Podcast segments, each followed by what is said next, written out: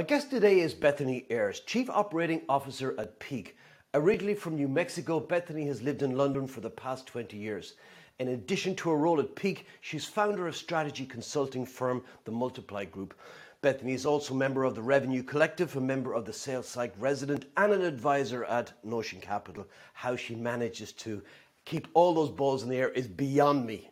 Bethany, you're very welcome to the podcast.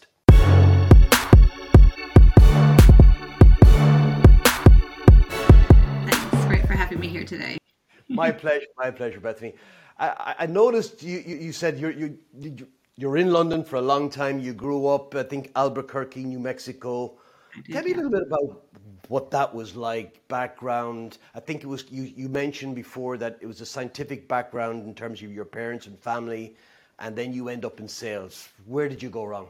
What happened? Yeah, that's what my family wants to know. Such a dirty word for them, or it was at least in the beginning. I, yeah, so New Mexico is, or Albuquerque is what you see on Breaking Bad. People ask me about it all the time. Um, we really do have a meth issue and lots of meth cooking. When I was growing up, we used to have PSAs, public service announcements, that would talk about how to recognize if somebody was cooking meth next door. And I just assumed that those were nationwide PSAs. And it was only when I went to uni and started talking to people that I found out that it was specific to New Mexico. And so it's very fitting that Breaking Bad is taking place there. Um, so that just gives you a slight idea of of New Mexico, what it looks like. It's beautiful, but it's also very scientific. Uh, the biggest employer, I believe, still is the is Sandia National Labs. We also have Los Alamos, and we have a massive rich poor gap. So we have the highest per capita number of PhDs, and also I think the highest uh, one of the highest poverty rates. And so there's just not a lot of business in New Mexico. Everybody's a scientist, or at least in my family. I, I never knew that about Mexico, uh, New Mexico, I should say. And uh, I'm curious, are those PhDs in chemistry by any chance? Yep. Chemistry, physics, anything that it takes to build a weapon or two. Uh, I'd like to talk to you a little bit about uh, Peak, first of all, uh, Bethany, just maybe for our audience who wouldn't be familiar with the company, maybe you could tell us a little bit about that. Peak specializes in helping customers make better decisions. And we do that through what we call decision intelligence, which is the commercial application of AI to drive profits and uh, drive profits and increase revenues for businesses. Can we just dissect that a little bit? Because yeah. very often, at a very high level, these statements can kind of position a company in a particular space, but also leave a big gap in terms of, okay, well, what does that mean at a practical level?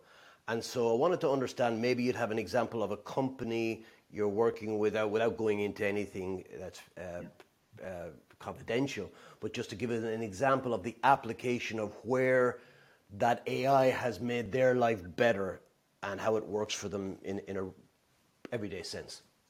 So, for marketing, for example, what we're able to do is take in all of the data sales data, web data, your GA, um, and look at not just how have you how customers have performed in the past but also what are they who's in market who's out of market who's likely to churn um, what products they want to see do they like um, discounts uh, and tie all of that together and then automatically pre- pre- automatically create segments that you can market to um, and tell you who you should be marketing to so instead of having to think through who might be in market or I need to sell some red shoes, you can automatically find the right people um, and send out the message. And then also we can look at is it email? Is it uh, a push notification? Is it via Facebook? You know, who how are we going to contact people and what's their preference? So that would be something we're working with um, quite a few customers on and through what we call this hyper personalization so it's really getting to know your customers. Um, our customers have seen an uplift on their digital channels of 26% sales. And that is really from targeting the right customer with the right product at the right time and doing it in real life real real time. So as soon as you've bought that lamp that you like, you're no longer in market for lamps, but you now might be in market for light bulbs or um, mirrors, let's say, and we could go from there. If that so makes sense. it's it's an analysis of big data to garner some sort of insights into where organizations should be putting their efforts. So it's both the analysis and the action.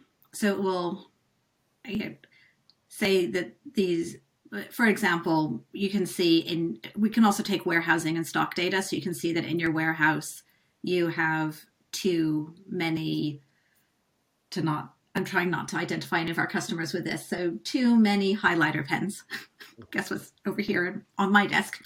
And uh, you can then also look at everybody who might be in market for a highlighter pen and it will, it, it the marketer doesn't have to know that there's too many highlighter pens. We will tell the marketer that you have too much and you're overstocked, and these are the people that would be interested in buying them.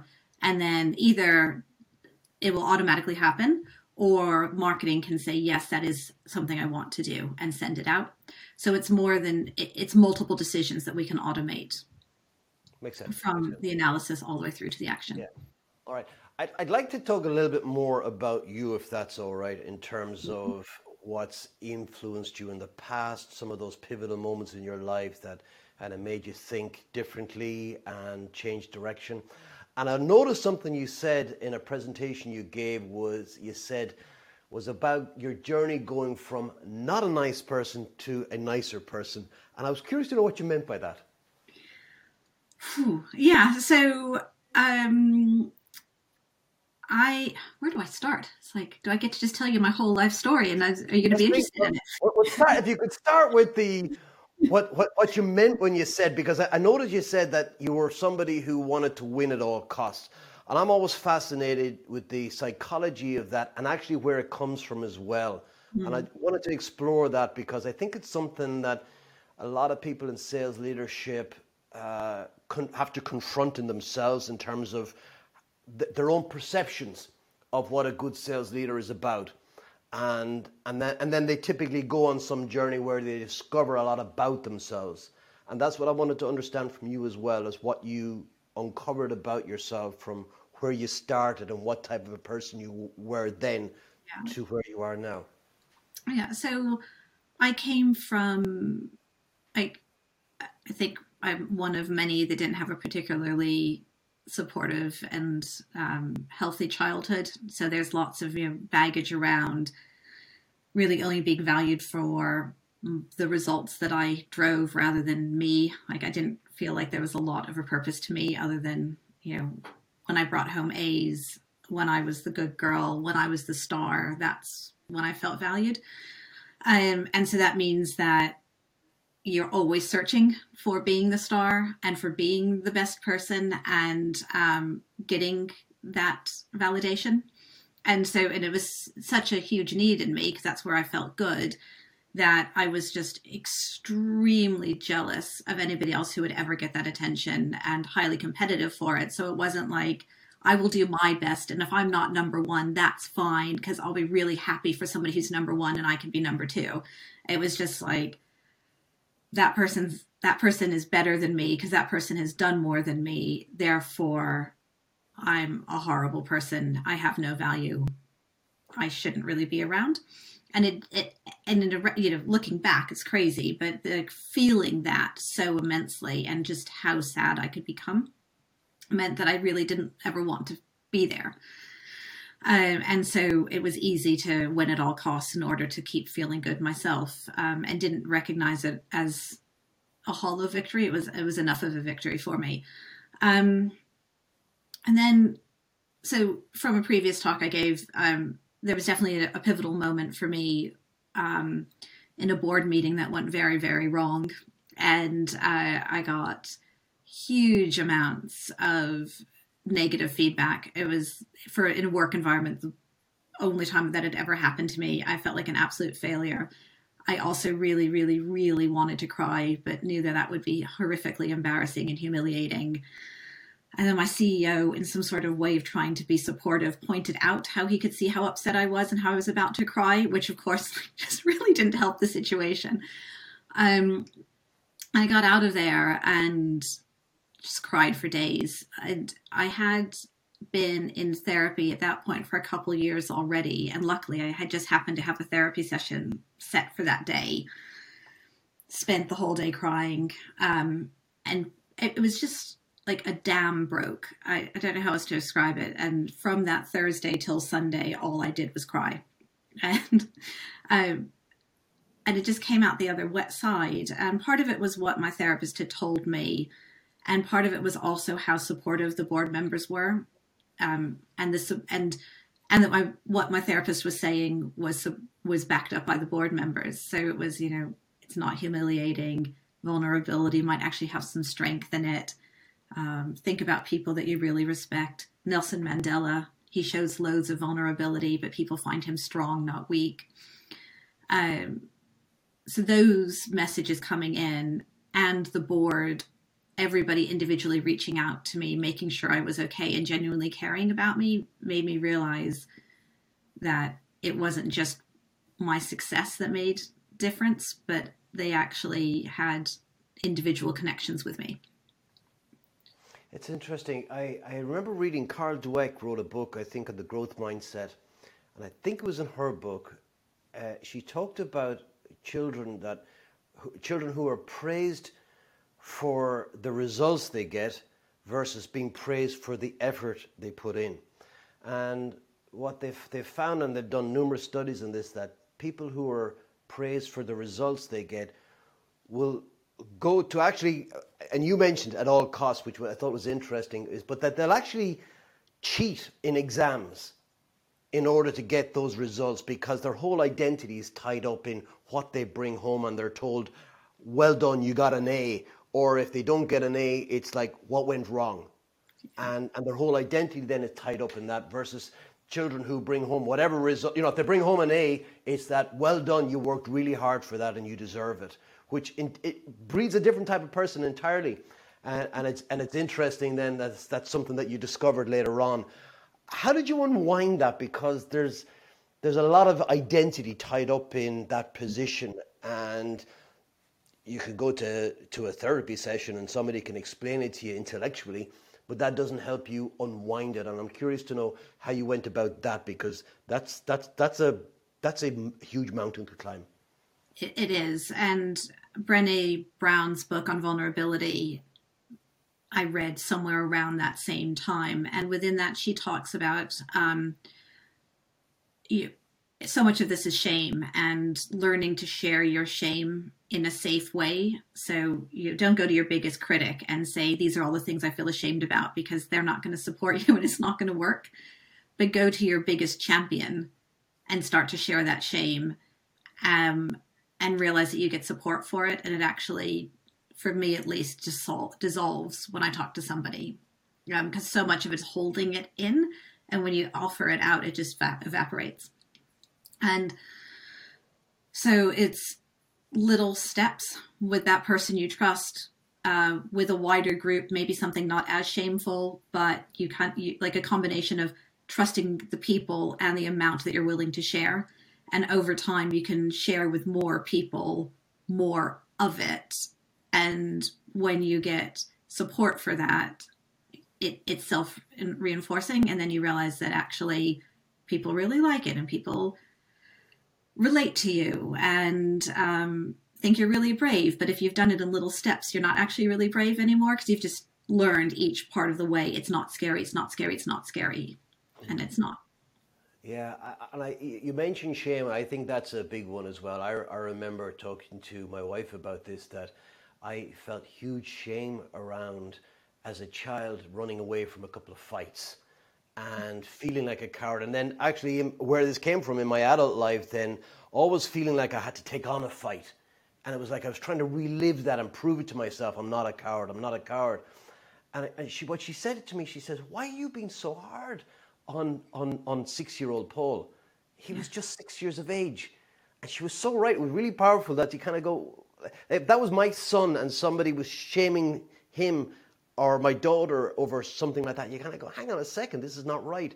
But we do, which leads me on to something you talk about as well, which is kind of self forgiveness. And I think it's part of that what you call the power of three. Maybe you could share that with us and then how that might dovetail into how that influences you then as a leader in developing sales culture. Um, yes. So now you're making me think of my power of three. So there's um, I think vulnerability was one vulnerability the one. Um, Self forgiveness is the second. Um, That's what prompted me when you said about the self forgiveness being hugely important. That to break that cycle of sometimes negative behavior that manifests itself in adult life, but actually goes back to some shame or whatever you feel as a kid, and is to be able to say, "Look, you were just a kid," right? And yeah. And, I think there's both you were just a kid if you're self aware enough to realize that root, because sometimes you're not. Um, and then there's also just hearing your inner dialogue. And this has been a huge one for me. And again, I can't remember where I read it, but it was would you talk? Imagine somebody you love, and it's easy if you have kids, your kids. And would you ever say to that person what you say to yourself? And you and it, it's this moment of like wow no. So like so why are you saying it to yourself? And the first step is just being aware that you're doing it. And then the next one is to start to lessen those. And it, some of it for me is and some of it is like will still be a habit. So i used to be like i'm so stupid. How could i have done that? How could i have made this mistake? I'm absolutely an idiot.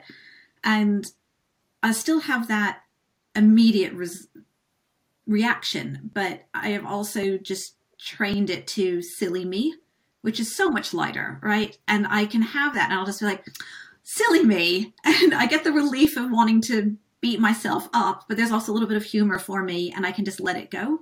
And this is my little trigger to not go down those rabbit holes. Yeah. So there's a release there, but it's a more light-hearted, less less kick me type of thing. Because that's the interesting thing is if somebody else spoke to you that way as i am an idiot, and if somebody else spoke to you, you wouldn't tolerate it. But yet it kind of just bypasses our own filters a lot as well. I, I know also that you're a big reader and that that's been a big part of your journey as well in terms of how it's informed you as an adult. Talk to me a little bit about some of those um, breakthrough moments that you had where you read something and it informed you about who you were and who you wanted to be? Yeah, I think probably every book I read informs me in some way. Um, either a validation of where I'm going and like, haha, aren't I clever? I thought of that as well. And because I still fundamentally need validation. Um, and it, I, am aware of it I can laugh about it, but there are nice moments when I get a little bit of that. Um, but I can also now recognize, isn't that author quite clever. Whereas in my old world, I would have been like, I hate that author. How come they've written a book with that, with my idea? Whereas now, isn't it great? We both have the same idea. That's lovely. Great minds think alike. Yeah. Just give an example of that change in mindset over time. Um, I'm trying to think. I guess I have a lot of like book specific, which leads us well into management. Um, so it, I find leadership a really interesting concept and one that I still, I don't know if struggle with is the right word, but I still feel like I'm very early on my journey of being a leader. And the fact that it's a discipline I find fascinating because, like, how can it be a discipline? Because we've had leaders for a very long time, but we, it's also a learned skill. And so I read a lot about it right now. And I don't think I started out as a particularly empathetic person. So quite often I need the books to give me the logical framework to then be able to have empathy. Mm.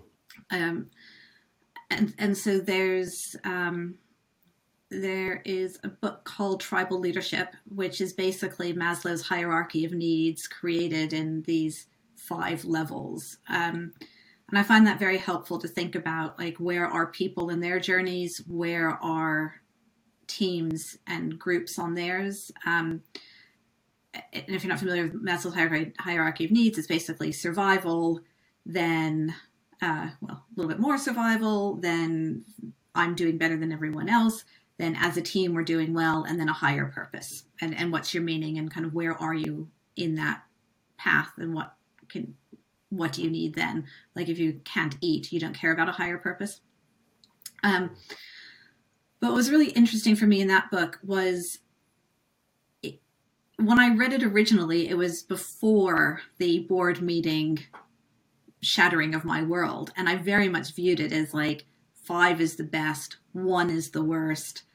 I'm a four or I'm a five, and therefore I'm better than everyone else. And then rereading it recently, it was just like, it's just a journey.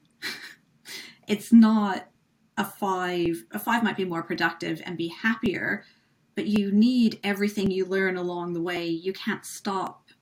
And how how to appreciate your life and the setbacks along the way and also the skills that you need to learn. Not sure if that makes a huge amount of sense. Oh, it, it, it, does, and, and I want to get into that in a moment. I, I was smiling a moment ago. I, I, probably should explain it when you were talking about Maslow's hierarchy. I, have seen the updated one, which below they have uh, where they have basic needs. They have underneath that now they have uh, good Wi-Fi access. Yeah. but uh, well, uh, curious from a from a leadership point of view you've read a lot about the topic and you said you feel like you're only starting out in the journey, which in itself is actually quite telling because you'll never find a great leader will say, "I'm done. I've learned everything." They're always on a journey, so that that's quite telling. They're they're learners uh, first and foremost, and they're humble enough to know that they don't know it all. Far from it who, from a leadership point of view, where do you take your influences from? Uh, so, as I mentioned before, Brene Brown, but I find it quite interesting because I really enjoy her writing and I think she has struck some real truths. And I've started listening to her leadership podcast, and she's a bit like Simon Sinek for me, where she actually really like her voice bothers me. She's a little too enthusiastic. Um, she likes her guests a little too much. There's a lot of boisterousness that I find quite uncomfortable. Yet I love what she's saying, but I suspect she would be a leader I couldn't handle if if I was in her team. Um, which has really been a, a surprise for me. I, but that's good because it says you're able to separate style from substance. Absolutely. And then a bit of a cliche but Barack Obama and also being American, like I was over here when he was president. I didn't listen to a lot of what he had to say. I didn't really get a sense of him. But then a couple years ago, I was at Dreamforce when he gave his interview with, or did an interview with Mark Benioff. And it was just amazing. And such a such a mind, such an ability to communicate, such passion and yeah it was one of the best experiences i've ever had and it wasn't like a speech but it was just hearing him and that conversation that came out and thought wow what a leader mm. uh, he's certainly an impressive communicator there's no question about yeah. it um, in terms of then let's just sidestep into the application of what that journey you're going on and how it informs you as a sales leader. What is it that if you were I were a fly on the wall, I would notice about how you impact, say, sales culture at peak. What does that look like? Because I, know you mentioned that you, you made a comment about it that to you sales culture was where you had happy, engaged people, but also had a focus on a goal. And, and, and that captures it well, but it doesn't help people understand how you actually go about achieving that and maybe where some of the op- obstacles are in, in getting there and how you deal with that. So that's what I'd like to explore with you, if that's okay. Yeah. So I'm just trying to think of like specific tricks and tactics beyond saying it's important that everybody's aligned. well, maybe you could talk a little bit about what are the kind of things you notice when you feel cultures drifting from where you'd like to be, and then how do you pick that up and bring it back in line again? So when there is fighting over scarce resources, So you get SDRs fighting over whose lead is it, or um, you AEs desperately angry because somebody has stolen something. Then you know that it's just it's scarcity and it's also a lot of pressure and everybody is if we go back to the hierarchy of needs everybody's looking at self preservation and survival rather than being able to worry about the rest of the team. So part of it is just to make sure that the team is well fed and there aren't scarce resources and that's really where an alignment with marketing comes in. And then let's assume that there's enough for everyone and everyone can see a path to their individual success and money then the next step is how do you get the most out of the team rather than the individual? And I've, I've talked about this as well before. Is everybody says sales is a team sport, and they talk about it as in like you have your SDR and you have your sales engineer and you have your post sales, and they all come together as a team. But what's also really important is the sales team itself is a team and not just a bunch of individuals who go off and work with their virtual teams. And and that's something that we have worked really hard at to instill at Peak. Um, the reason for it is 20 brains are better than one, and we have so much we have to learn. It's a new market, we're creating a new category. You don't have time for 20 people to make the same mistake. It's much better for one person to make that mistake, everyone else learn, then the next mistake, everyone can learn, right? And the next success, everyone can learn. And so that is the fundamental focus of the team. We work in pods. We take time out every week to do retros, talk about what we've learned, quickly embed that into the next version and execute again. And remove the shame so that if something is made, if it's a mistake, it's like, okay, what can we learn from that? Is this a forever mistake or is it just this one customer? Because that's another one is you get false negatives, don't you? Um, and then come back again. And that creates an environment where everybody can win. And when one person brings in that new elephant of a customer, everybody feels pride in it because it's been a journey that you have contributed in on. And you can see your contribution. Yeah, I'm curious how you do that, in, in, how you develop that team culture where individuals will have their own KPIs and they'll have their own targets, which in itself tends to create lanes that people operate in silos. And then with those natural incentives, how you kind of almost delete them so that people do operate as a team together that's that's a circle I, I don't know how to square. I'm curious to know. You must have come up against it for sure. So part of it is who you hire in the first place and seeing how collaborative they are. And a lot of people say they want a collaborative environment, but they don't really mean it or they don't understand what it means. So digging into what do you mean by collaboration? When has it gone well before? What didn't you like about not having it? And and get to see that you're speaking the same language. So that helps already. And then the next is it's a bit like when I was talking about sharing a little bit of your shame and it works, and then you share a little bit more. It's the same way with collaboration. It's like share your win, share your loss, listen to somebody else's win or loss. Go, oh, that was a valuable piece of information. I will take that and use it. And then you share something, go, oh, I felt good sharing. And that person has used my idea and it's worked. And through little steps, it becomes very self reinforcing. Hmm.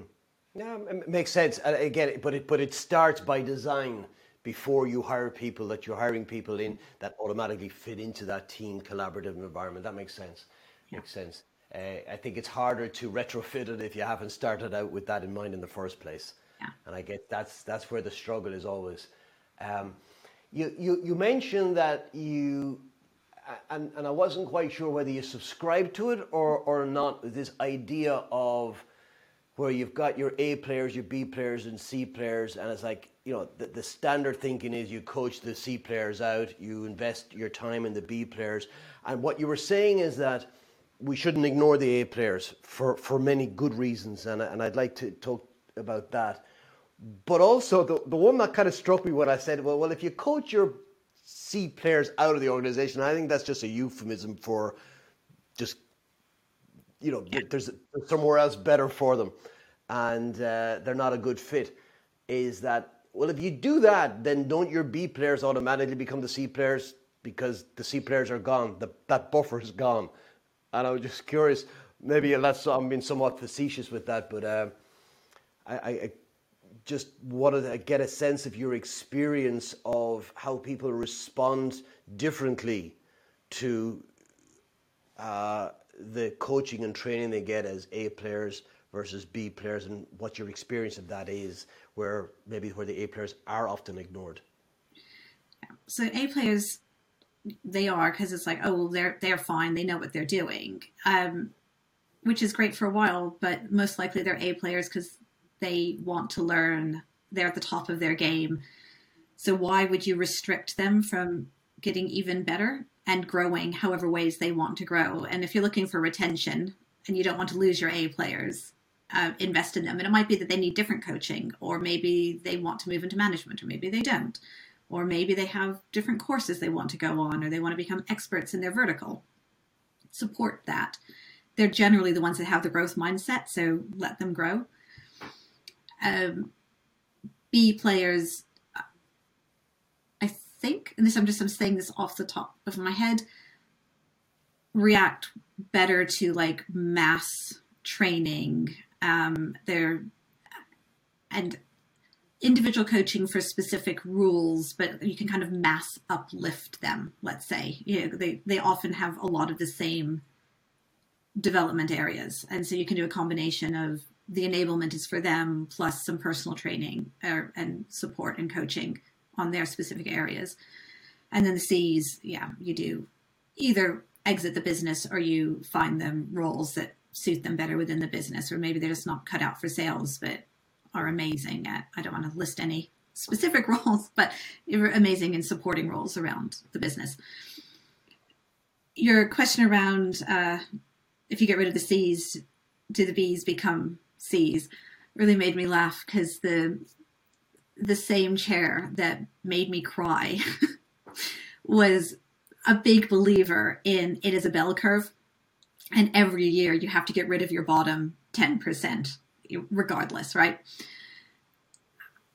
I don't subscribe to that. Um, first of all you're at least in a growth environment you are always hiring so you might you will make some false um, bad hires and they might be your c's.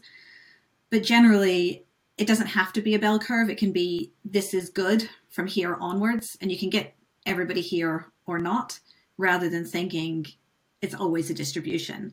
Um, that said, I can't remember a year in my career where we didn't have to exit some salespeople. Mm. So I can't say that we've done it perfectly. Okay. Uh, well, I don't think anybody can because even if you hire the best people, things can change in their life, their priorities change, their needs change, and that changes how they perform as well. And I've experienced that in myself uh, over, over, years. Uh, and so it's never a straight line, right? You, you, you, and maybe sometimes with the right manager and the right coach and the right leadership is that you can maybe smooth out the peaks and the troughs of people's motivation and intrinsic sense of self uh, which drives performance, uh, no doubt. And I wanted to maybe understand from your perspective what you see as the traits and characteristics that are that that hold people back, but you've seen people grow with the right training and coaching so that they they move past that line as you mentioned.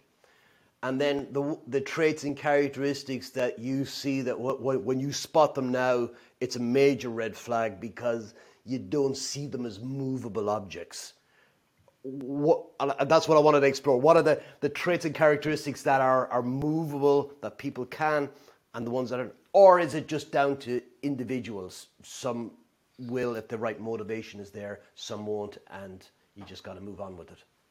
I think it's always that question of is it attitude or aptitude?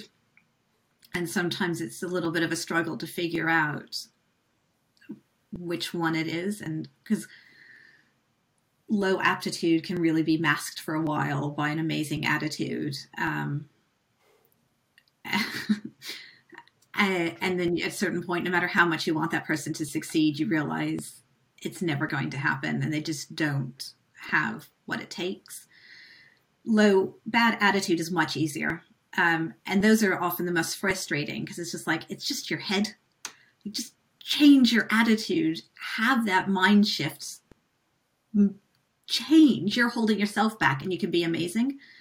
And that's the really hard one as a coach or a leader is to get that aha moment. Um, because people and, with that would need to be extraordinarily vulnerable and trusting. Because if I see that wall as green, you telling me, look, you just need to change and see it as blue. Mm-hmm.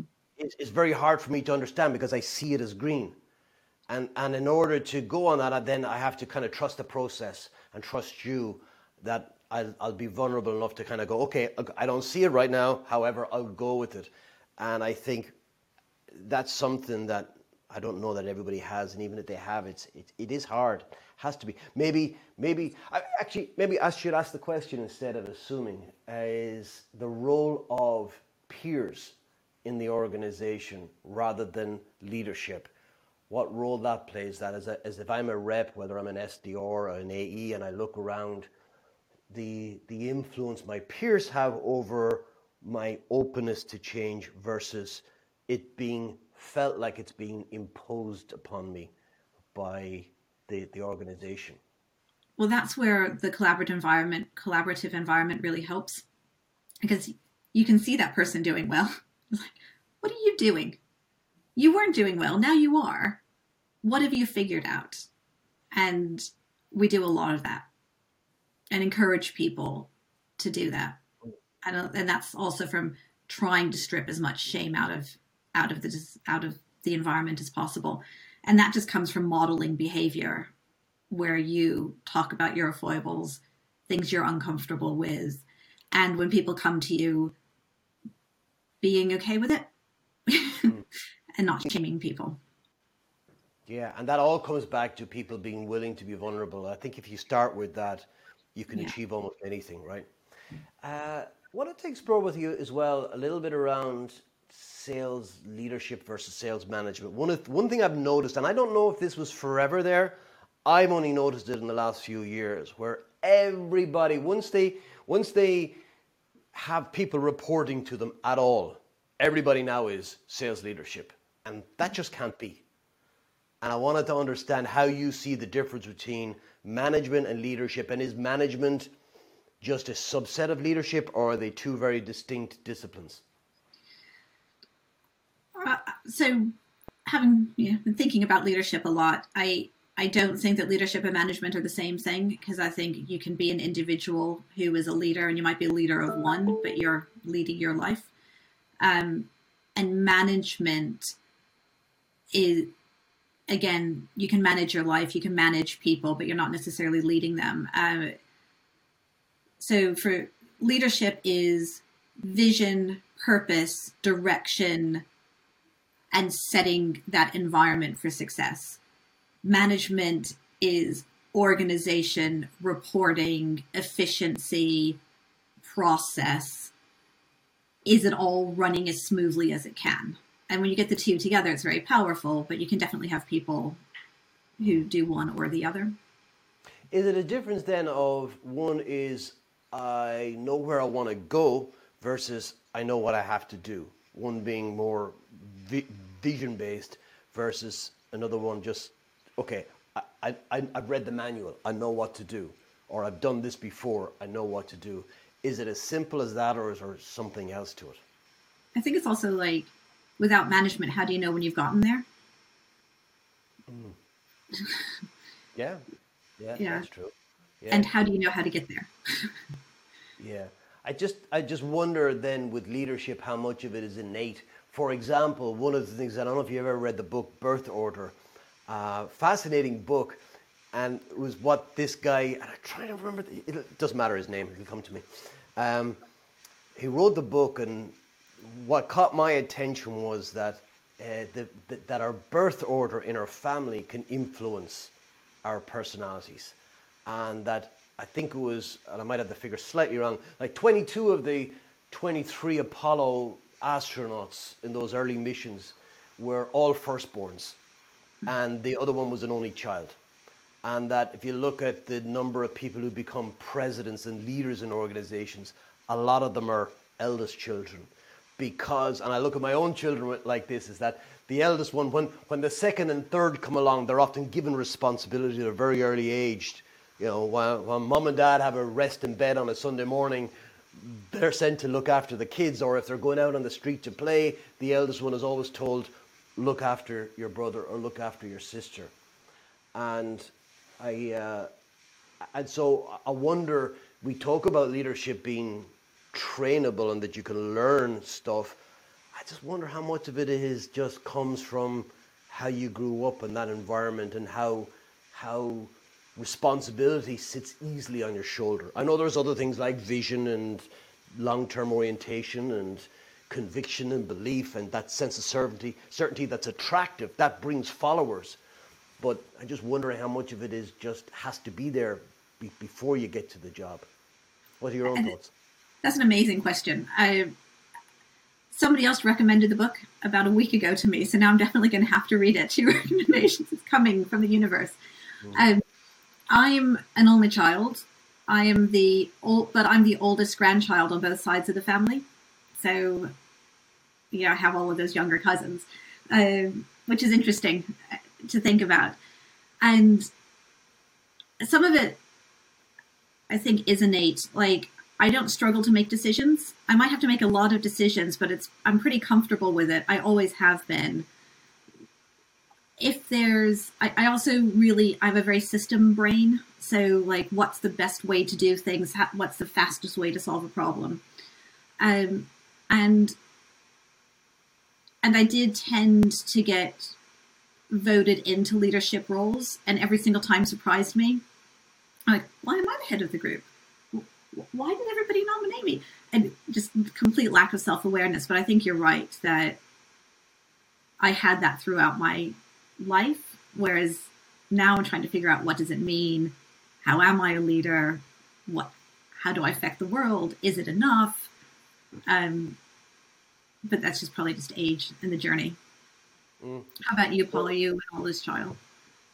Uh, I'm not. I was youngest of so there's five in my family. I was fourth, and so I was youngest for five years until my younger sister came along and took that away from me. And that's an interesting one as well. That youngest children tend to be more attention seekers, and uh, you'll see more Hollywood actors. And if you look at their bios, you'll find out that they're often the youngest children in families as well. They get a lot of attention from older siblings, and also parents are exhausted by the time they get to youngest children, and they tend to get a lot more freedom and and, and, and with the first one, I this is this I can't believe I'm sharing this. I remember I have three children. My eldest, who works with me now, and he's 27, he came home from the hospital. We drove him home. Of course, you're driving at maybe you got 20 miles an hour, and everybody else on the road is is is so irresponsible, right?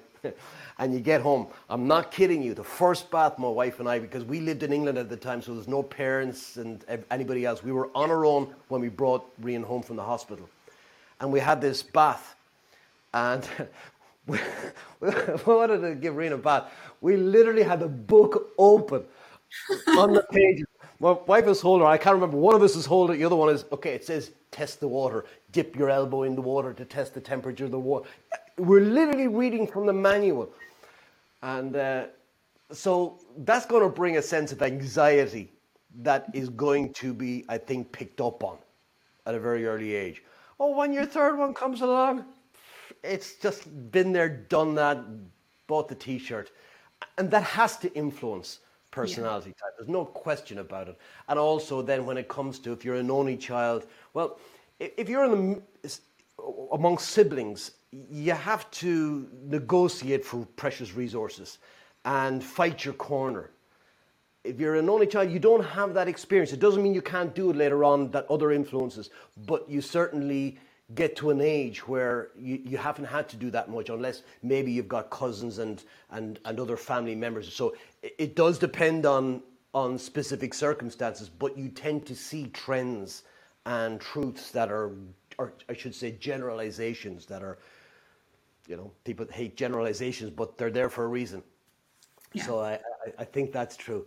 Um, I'm curious in terms of your own journey, what it is you've learned most about yourself that has surprised you, and how does that inform you as a leader in, in, a, in a sales organization? I learned most about myself. Um, I don't know if it's so. It's definitely you know the vulnerability and being able to say things that in the past I never would have been able to share and show emotion. The thing that I have only just started to develop as a skill, and it's taken me a very long time, is to experience an emotion but not react. So I can feel a huge amount of anger and be like, I am feeling a lot of anger. Breathe and then be able to say to the group, I am really feeling anger right now. I am immensely frustrated by what has happened, but say it in this tone. Whereas it used to not be that tone. And yeah. so being able to do that and have the group go, but not completely run away is very helpful. That's really powerful because it communicates what you're going through, but it doesn't cause that automatic reaction in them because people don't have the emotion to react to. They just have the data, which doesn't cause emotion. It's just data, right? It's just, here's what I'm feeling. That's really, really powerful, that is. That's really good. Okay, one final question because I'm conscious we're up we're up against uh, the buffers, uh, Bethany. Is if there was a when when you eventually shuffle off this mortal coil and there's a plaque erected in your honor, what would you like it to say? Oh God, I have no idea. Um, um, she really cared that seems like a great place to uh, to finish up. Bethany Ayres, I want to thank you so much for being my guest today. It's been extremely insightful, and I've really enjoyed the conversation, and I've taken away a lot from it too. So thank you for being my guest today. Thank you very much, Paul. It's been a real pleasure.